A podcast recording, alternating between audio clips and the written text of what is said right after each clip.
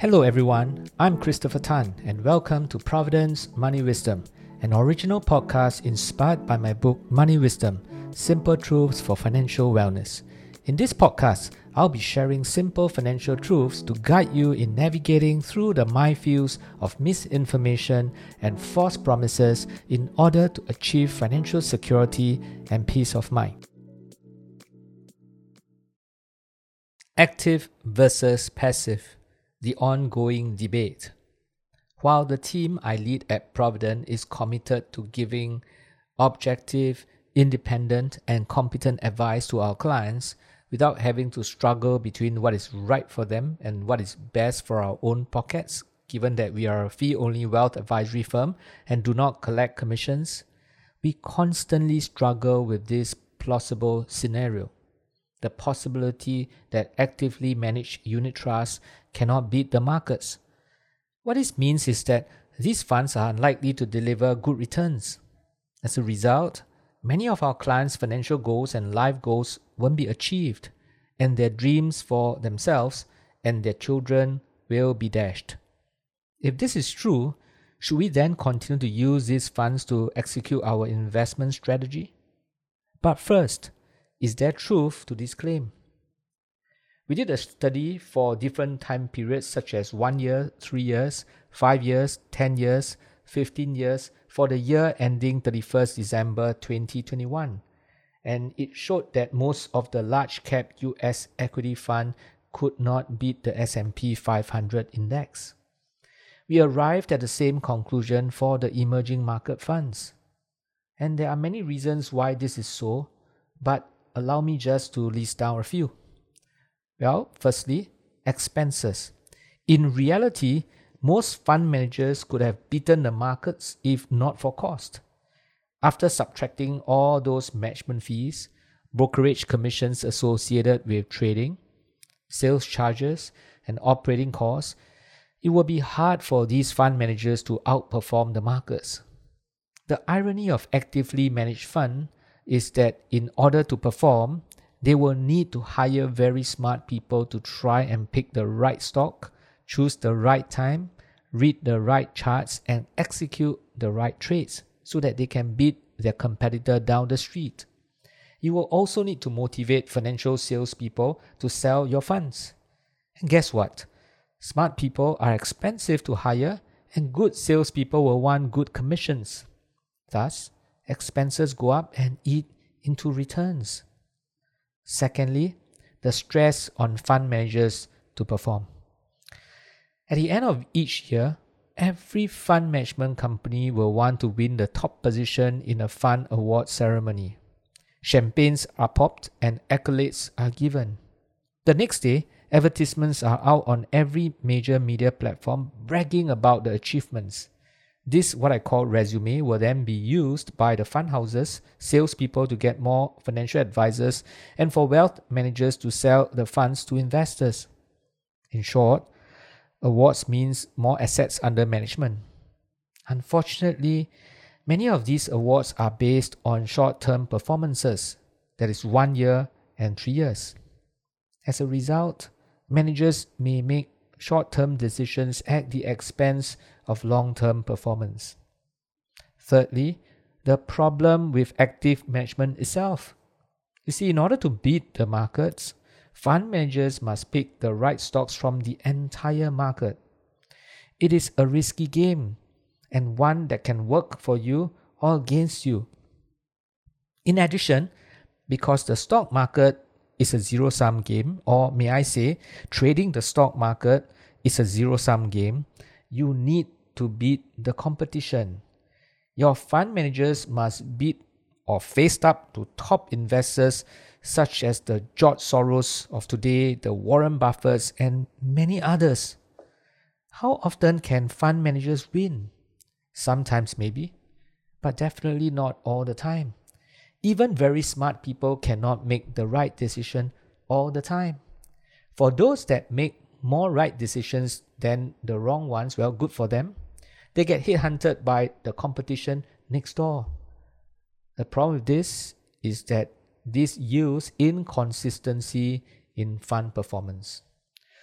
So let me now talk a little bit on passive instruments. So, what options do investors have? Well, passive instruments such as low expense index funds and ETFs could be the solution. Now, please allow me to say that I don't like the word passive because it seems to suggest that nothing is ever done in these funds, which is not true. However, that's how we call it in the industry. These instruments, passive instruments, I mean, do not attempt to beat the market. Instead, they replicate the market and limit their ambition to achieving market return. But if most funds cannot beat the market, and if you are getting market returns, you are in fact doing better. You are getting much better returns. Have you ever dreamt of having all the top investors working for you? Thankfully, it is no longer a pipe dream. By investing into the entire market through these instruments, you get just that the aggregate performance of all these investors, including the better active managers in the world. You may be glad to know that the proponents of passive instruments, such as Benjamin Graham, which is the teacher of Warren Buffett, and the so called founder of the profession of financial analysis, as well as the late John Bogle, founder and former CEO of Vanguard, Eugene Fama, the father of modern finance and a Nobel Prize winner, just to name a few, besides many other Nobel laureates. Warren Buffett, the greatest investor of all time, himself says that most investors are better off investing into an index fund. My firm's struggle started in 2004, when, as much as we believed in the concept of index investing, we did not have many of these instruments available in Singapore. There were less than 20 ETFs and mainly investing only into the emerging markets then, and only a handful of index funds available to investors in Singapore at the time. Private banks may have access to these instruments outside Singapore, but instead, structured products were usually recommended to clients. Why was this so? Well, around that time, I was having lunch with Mr. John Robinson, the former managing director of Vanguard Investment Singapore. And on that occasion, I asked him why he was not bringing the slew of index funds that Vanguard was so well known for to Singapore. His answer was simple and straightforward. There is no market, there is no demand. What he really meant was that there was no demand amongst the distributors. One of the biggest advantages of passive instruments is that of low cost. But low cost means no or low front end sales charge and management fees. This means low front end commissions and trailers for financial salespeople, and as such, a lack of demand. Unfortunately, in our commission driven wealth management industry, it may still be some time before we see more advisors embrace the use of low cost passive instruments. I hope I'm wrong.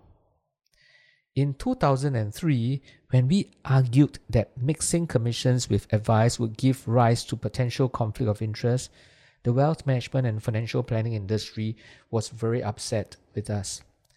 One year later, when we single mindedly advocated the use of low cost term insurance instead of the high commission whole life plans, the insurance industry was fuming mad. Today, as I champion the use of low cost index funds as a viable investment strategy, I fear I may offend the asset management industry. But seriously, if you don't belong to the industry but are our clients with retirement goals, children education objectives, and your other very important life goals for yourself, for your family, for your loved ones. What would you like me to say? My firm has almost transited fully to using ETFs, index funds from BlackRock, and low cost evidence based funds from Dimensional Fund Advisors. We do that because we know that that is probably the best for our clients.